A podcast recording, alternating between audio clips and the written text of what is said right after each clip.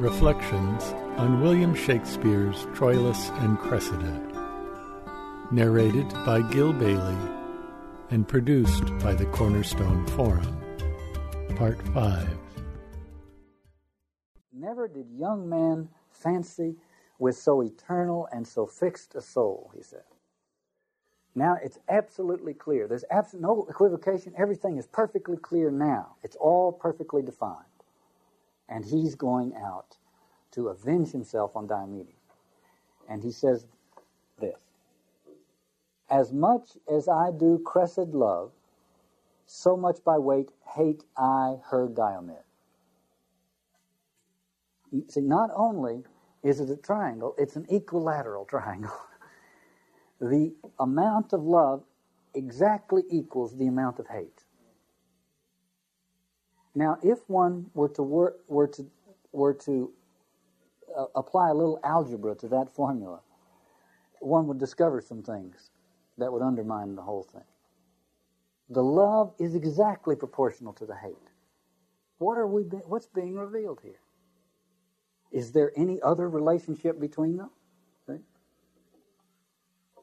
Do they have? Do they need one another in some way? He goes on to say, nothing will compare to quote my prompted sword falling on Diomed. And the word prompted is key here. Now, this is the one, this is the man who, when the play began, said, I am weaker than a woman's tear, less valiant than the virgin in the night, and skillless as unpracticed infancy. And now he is Never did young man fancy with so eternal and so fixed a soul. And my prompted sword falling on Diomed, like nothing you could compare it to. The, his sword has been prompted. When he goes to the field in, in scene four of Act five, Troilus and Diomedes are fighting on stage and they sword fight off, they sort of drift off stage as they fight. And as they go off, Troilus says, Fly not, for shouldst thou take the river Styx, I would swim after. Now, the river Styx had been associated with Troilus's longing for Cressida. Remember that? He was waiting to have Pandarus take across the river Styx. It's the river of hell, the river of the underworld, the river of the dead. And now he says, if you should take the river Styx, I'll follow after you. I'm so intensely preoccupied with you that I will die killing you. I would rather die and see you die than see you get away. See? Totally preoccupied. This is exactly the logic of the, we hope now, uh, uh, passing nuclear arms race. Exactly the same logic. It's the logic of that scene in the, uh, uh in the bottom of hell where where uh, the uh, Archbishop Ruggieri is getting his head eaten by Count Ugolino, devouring, devouring. And that's exactly, by the way, what Thersites says when he sees these two. He comes on stage right after they've gone off stage and he says, What's become of the winching rogues? I think they have swallowed one another. And that's emotionally exactly what has happened. They have become completely fixed on each other. The obsessional obstacle. And Thersites says, I think they have swallowed one another. I would laugh at that miracle, yet, in a sort, lechery eats itself. Hector and Achilles meet on the battlefield. Achilles is out of breath, and so Hector says, Well, let's wait and fight when you catch your breath. Very noble. And uh, in a conversation with Troilus earlier, it it's indicated that that's, that's the way Hector is. He, he plays by the rules. So you would think that maybe Achilles would reciprocate. Achilles has told his Myrmidons to attack Hector when they see him. And they come upon him shortly thereafter. And Hector says, I am unarmed forego this vantage Greek. He's, he's unarmed. And Achilles says, Strike, fellows, strike. This is the man I seek. And they all kill him. So much for honor. All of that talk about honor goes up in a puff of smoke. And Achilles then says, On, Myrmidons, and cry you all amain, Achilles hath the mighty Hector slain. See? Craven cowardice and lying is what it finally all comes to. Troilus finds out that Hector is dead. The Trojans find out that Hector is dead. And that is tantamount to realizing that, the, that it's all over with, that the war is lost. And Troilus can only find one way of coming from that news of Hector's death with some kind of direction. He says, Hector is dead. There is no more to say. Stay yet, he says. I will pursue his killer Achilles. Thou great sized coward, no space of earth shall sunder our two hates. I'll haunt thee like a wicked conscience still, that moldeth goblins swift as frenzy's thoughts. With comfort go. Hope of revenge shall hide our inward woe.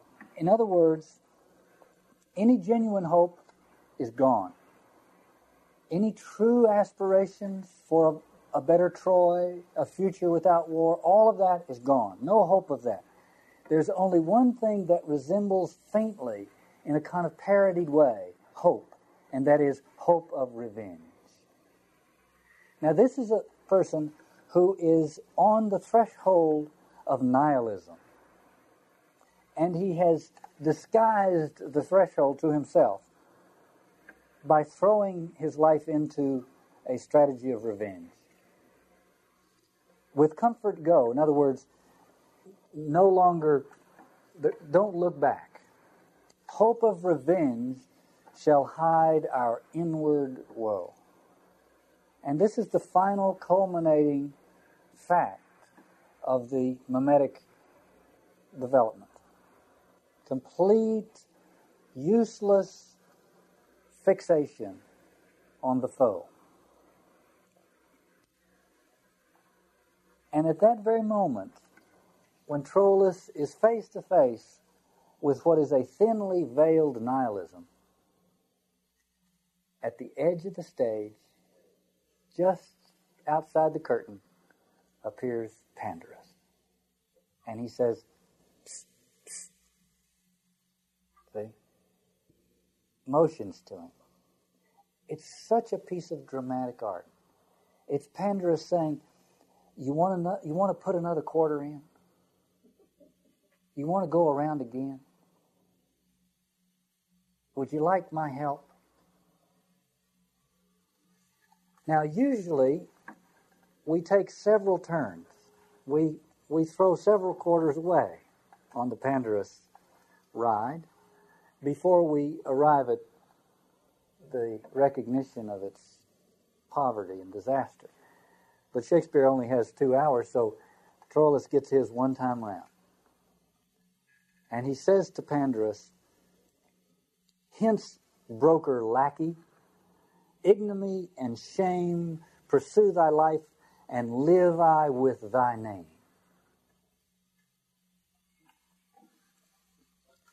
Now, this is the, I think, the beauty of this play is the way it ends. It, it ends in an, it ends in an ugly way, but it is an ugliness that reveals something really marvelous.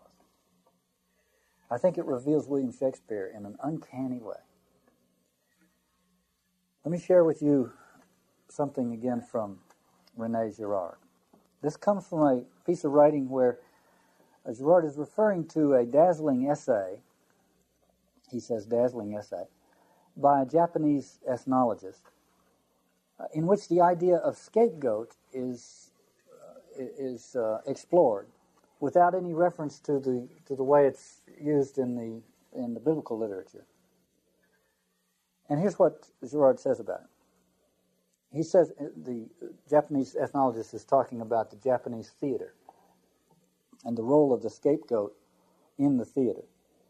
And Girard's comment is this In certain types of traveling theater, the principal hero, who is, of course, the one who plays the role of the scapegoat, is so polluted by the end of the performance that he has to leave the community without having contact with anyone or anything.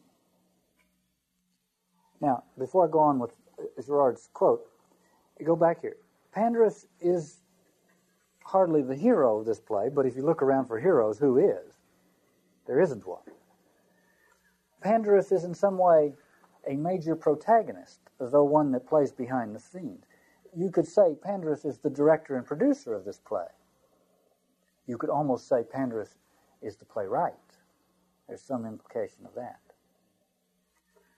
So, what happens at the end of the play is that he is expelled by this last comment of, uh, of Troilus.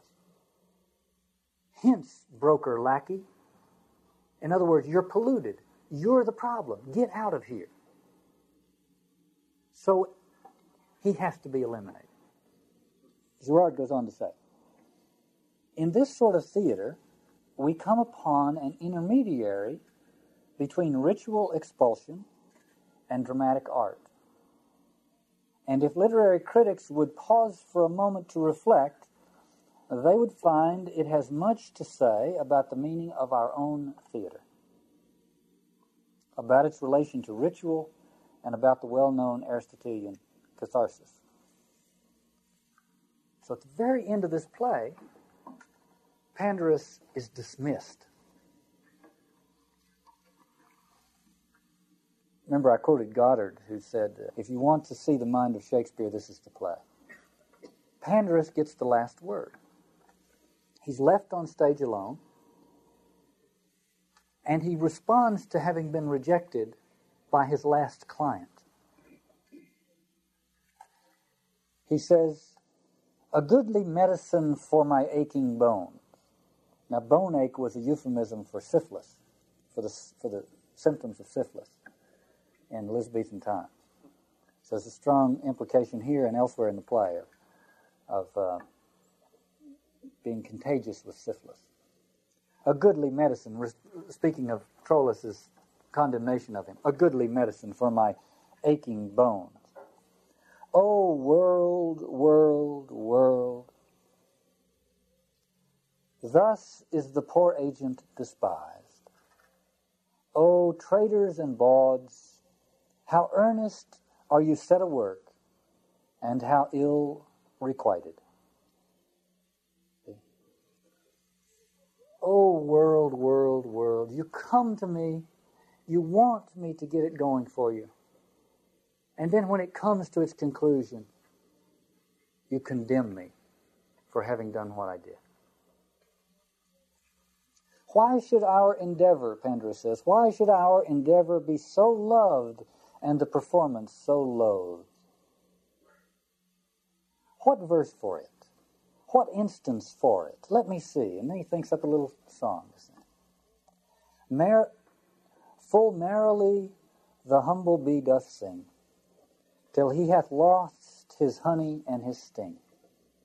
A little sexual innuendo there. See? Everybody's happy until one loses the honey and the sting. And being once subdued in armed tail, sweet honey and sweet notes together fail. And the last couplet there is a little bit of a of a military image. See? Being once subdued in armed tail, sweet honey and sweet notes together fail. In other words, it, it catches hold, everybody's enthusiastic, it's all going well until one loses the honey and the sting, the battle, and everything else. And then the notes and the honey and the music, the sort of myth of it all collapses. Just as it has in this play. And then Pandarus says, Good traders in the flesh, set this in your painted cloths. And painted cloths, apparently, in, in Shakespeare's time, were uh, draperies in the brothels that had that had uh, scenes depicted on them. And traders in the flesh would be, of course, the brothels and the brothel keepers. So now he's talking to the to, the, to his fellow fellow panders. As many as be here of Pandar's Hall, your eyes half out, weep out at Pandar's fall. Or if you cannot weep, yet give some groans, though not for me, yet for your aching bones. Now, this I think is really amazing. Pander, Pandarus is standing on stage, and one sees him at, at, the very lip of the stage, you see. And he says, As many as be here of Pander's Hall. And when uh, in my in my direction of this, you see, he opens his arms and he invites you to see something very startling. The audience thinks that there is a fundamental division between itself and what's happening on stage. What's happening on stage is Pander's Hall, right? That's, the, that's where it's all happening. And here's Pandarus saying, This theater is Pandar's Hall.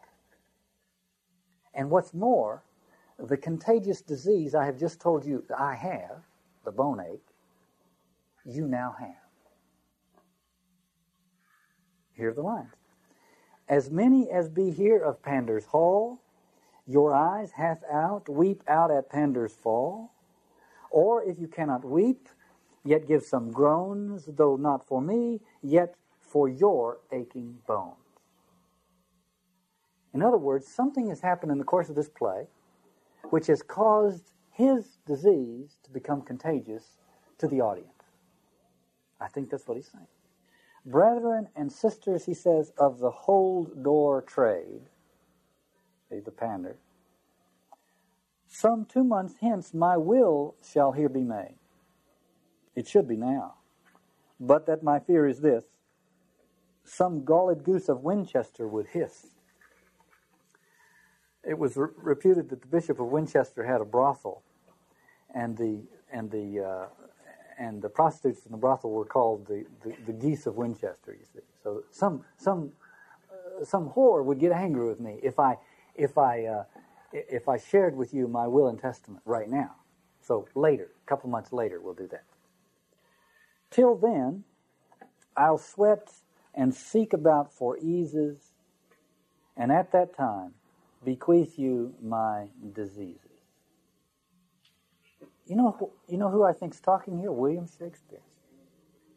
I think he is revealing and in, and in a way being troubled by his own role in the contagion of the mimetic process. His own dispensing of the formula, even though that's not what he's trying to do. He's trying, he uses the triangle over it's the basic building block of the Shakespearean drama, is the triangle. He uses it over and over again, and in every case, he mocks it. He shows that it's a disaster. He makes fun of it. In the comedies, he, he, he makes fun of it. In the tragedies, he shows the dire result of it. But what I think he's realizing here is that it doesn't matter whether you make fun of it or prove it's a disaster. What the audience takes away is the formula and not your commentary on it. So that it is spreading. I think this is Shakespeare having a kind of a kind of career crisis. I'm spreading the disease even though I'm critiquing it which, if you look at it, is a, is a fundamental human problem. How often do we charge out to remedy the problem only to find out 20 years later that we have replicated it? Right? Well, this is a, this is a literary playwright's version of that same thing just to give you a background on the triangle, you remember this comes the, the, triangle enters into the to Western literature via the troubadours in the south of France in the 11th century. They came into being in a Gnostic environment. In, in the, the south of France at that time was dominated by what later was called the Catharist heresy, or the Albigensian heresy, was a Gnostic heresy which despised the flesh and the earth. And everything had to be spirit and the, and the flesh had to be completely dominated and rejected. All fleshly uh, impulses had to be had to be viciously suppressed. And in that environment, the, in a sense, the monks of the Catholic tradition found out that by telling these stories of the triangular romance, they could awaken libidinal energies in their in their audience. But the, but the condition was always that you may, you may look but not touch. This could never be put into actual life. These are stories designed to arouse your ardor, but never to to, uh, to, to suddenly become sociology, for goodness sake. This is, these stories are designed to create spirituality, not sociology. But of course, the, the, the minstrels came along and made it available for whoever wanted to do whatever with it. And despite the intention on the part of its first inventor, so to speak, they essentially invented a new form of energy, the triangle. It was like discovering it was like discovering uh, how to split the atom. As a matter of fact, it has some interesting symbolic parallels. And the and the and the minstrels took it and dispensed it to everybody without any of the uh, taboos that had been associated with its original discovery. And it just spread like wildfire. I think Shakespeare is realizing at this moment that he has suffered the same fate as the original discoverers of the of the courtly triangle. Well, let me take a few minutes, if I may, to comment on Pandarus' speech and to try to talk you into coming to this film next week. I know people are not. Uh, I know attendance drops off when films are shown here, so uh, I would I would love to have you see this film. So I'm in part I'm going to comment on Pandarus' speech. In part, say something about the film. In Girard's book, uh, Things Hidden Since the Foundation of the World, he has a dialogue with uh, two other French scholars. One is uh, Jean Michel Oughourlian. And uh, Oughourlian says this A particular phenomenon often found in the theater is the lover's passion. As it develops, the passion contracts the field of consciousness and concentrates the subject's whole attention upon the object of desire. Remember what Ulysses had said about Diomedes? He sees neither the heaven nor the earth. All he can see is Cressida. It's this contraction of the field of con- uh, consciousness. Oughourlian goes on the element of theater begins at the point precisely where the object makes its appearance, the desired one. The triangle of relationships appears in filigree, and the rivals can make their entry. The triangle just appears in its vague form, and then the rivals can step into the picture. Theater, Oughourlian says, comes into being as a transfigured and symbolic expression of mimetic desire. Now, he says this without any reference to Shakespeare, but you see, it seems to me that's exactly what Pandarus is recognized. Shakespeare is recognizing via Pandarus at the end of this play. In another context altogether, Girard says Plato's vaguely expressed fear of mimesis is still the primitive fear. The fear of uncontrollable mimetic rivalry in which cultural differences dissolve. This also accounts for the hostility of many traditional societies toward images, mimes, actors, and theatrical representation in general. That is to say, and I think this is again what Shakespeare is coming to grips with here. Life imitates art. Life does not imitate the moral you draw at the end of the artistic expression. Life imitates art. And art for Shakespeare has been triangular. And I think in this play, it, this play ends with his recognition that somehow he himself has been a pander. That this whole theater is Pander's hall. There was a truce in the middle of this play. During the truce, the Greeks and the Trojans commiserate with each other warmly. It's like those stories you hear of World War I where the Germans and the English got together and sang Christmas carols. And then the truce was over and they got back in the trenches and shot at one another. And one thinks, there were there were two truths there, or two things that, that claimed uh, the title of truth. One was the one that got them to sing the Christmas carols together, and the other was the one that got them to shoot at each other. Now, while they were singing the Christmas carol, somebody blew the whistle, said the truce is over, and the other truth seemed more true. Isn't that true? Isn't that amazing? Exactly that here.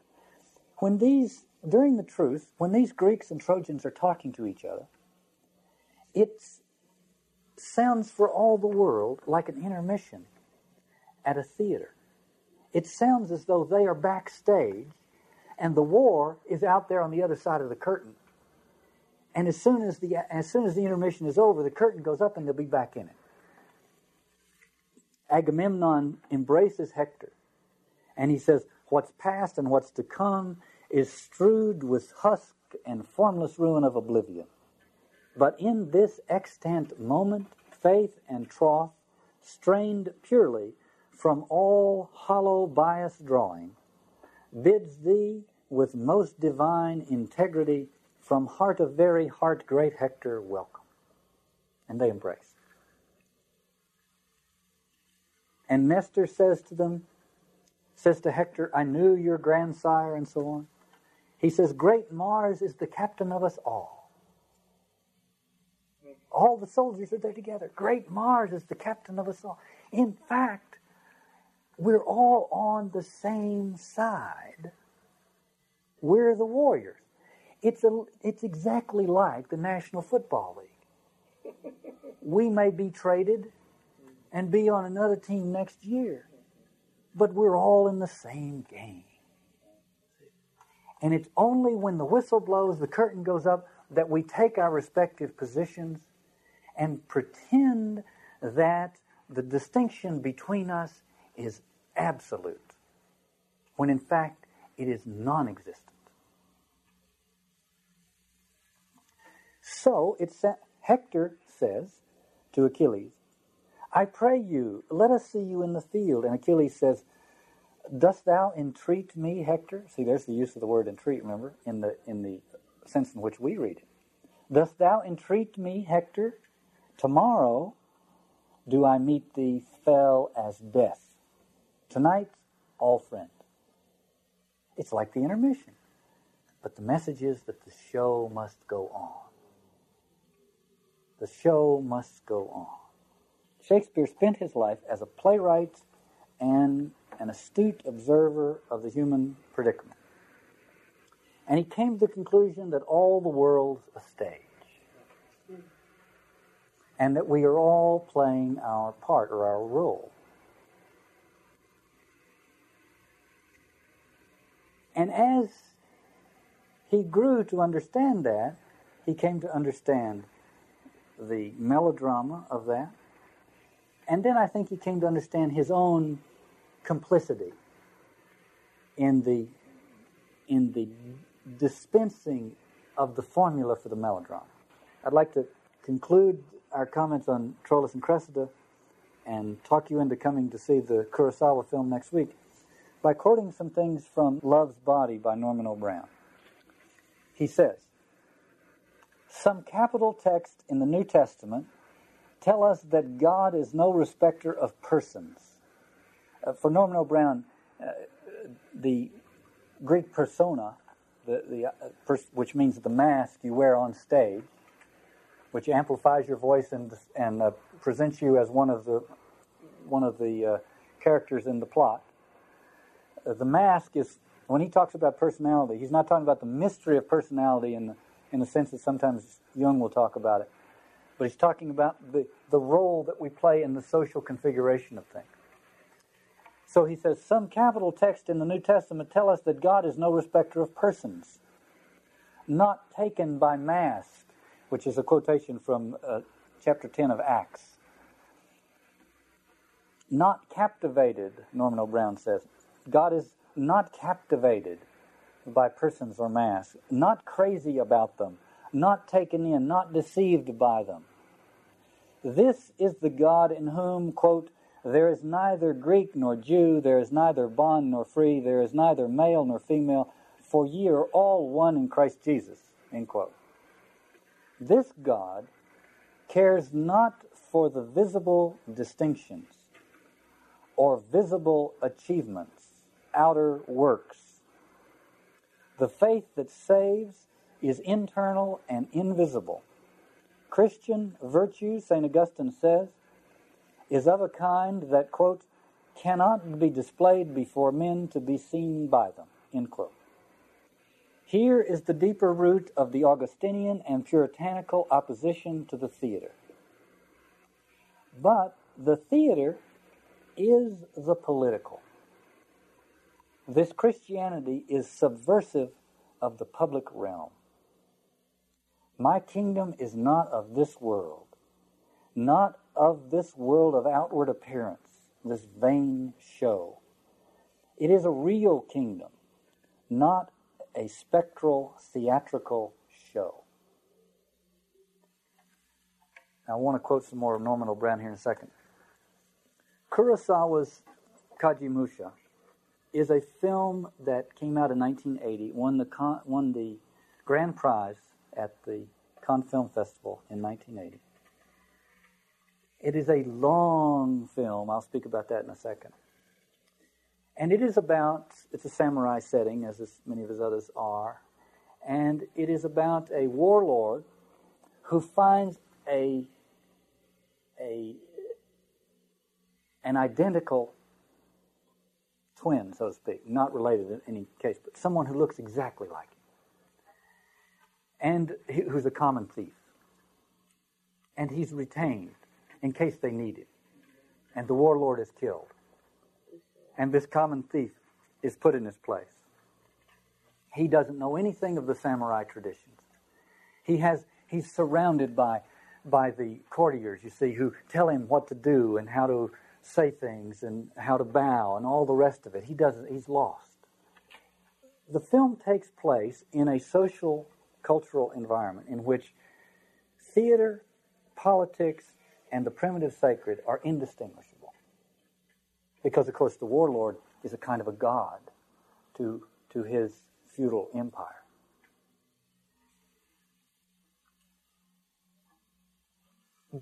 But what is important from our perspective, what we've been talking about here, is that here is someone who sees the inside of the system, but who has not been imbued with the mythology that makes it safe for him to witness the inside of the system. He's not one of the priests that's allowed into the inner sanctum, and he's allowed in anyway. They turn him into a scapegoat. He ends up on the periphery looking back and seeing the disaster that has come from it. And I want to say it is unbelievable. When this man, you have to sit through two hours and 40 minutes of this film in order to get the power at the end of it.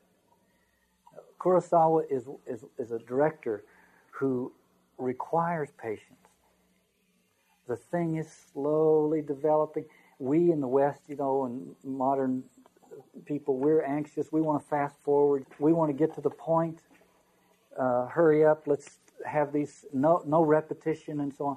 But repetition uh, is is liturgical, and these scenes, these things repeat themselves, and our minds are ready for the punchline after 20 minutes.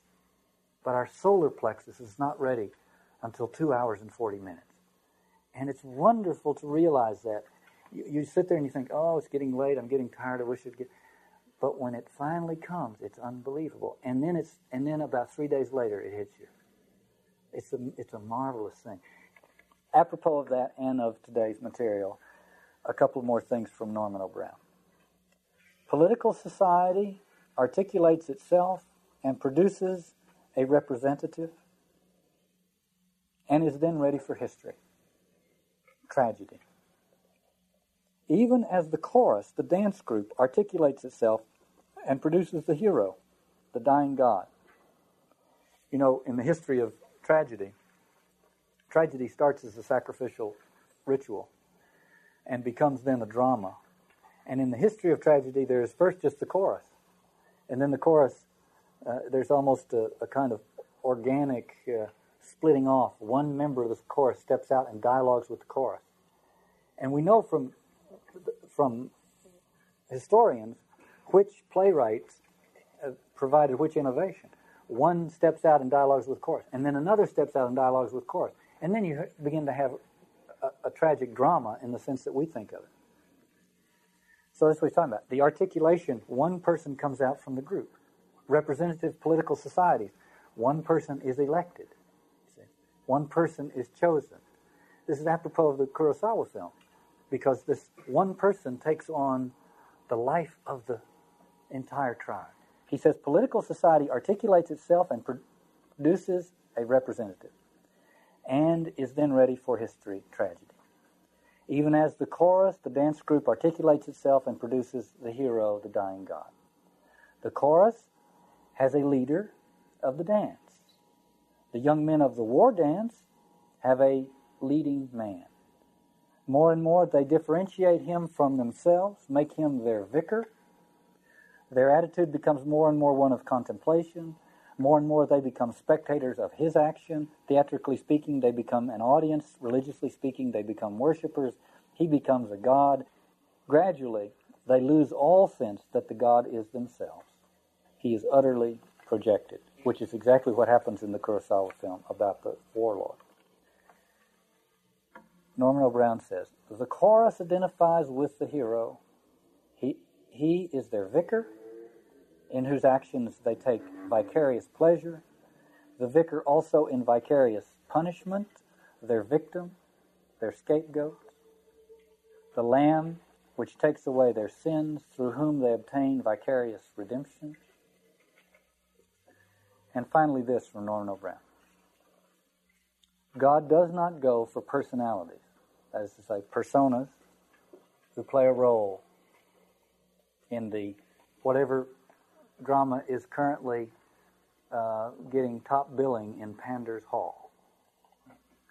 God does not go for personalities, nor does the Last Judgment consist in the award of prizes to personalities for the performance of their parts. The performance principle must go. The show must not go on. The parts are not real. For ye are all one in Christ Jesus. He is not your personal Savior. In the last judgment, the apocalyptic fire will burn up the mask and the theater, leaving not a rack behind.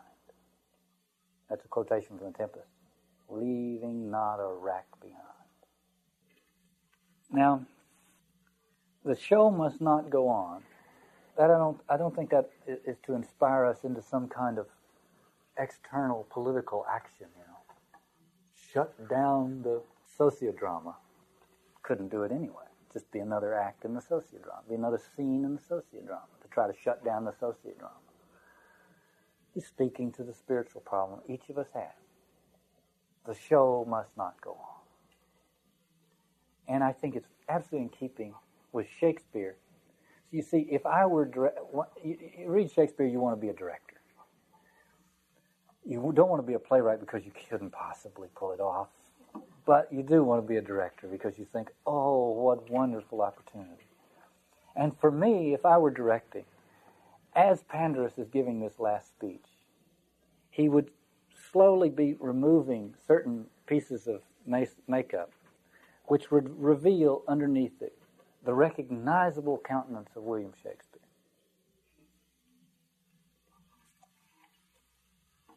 And he's recognizing his part in it, and in a sense, saying the show must not go on. He says, I, I will I'll leave you my will and testament later on. Would that I could do it now, he said.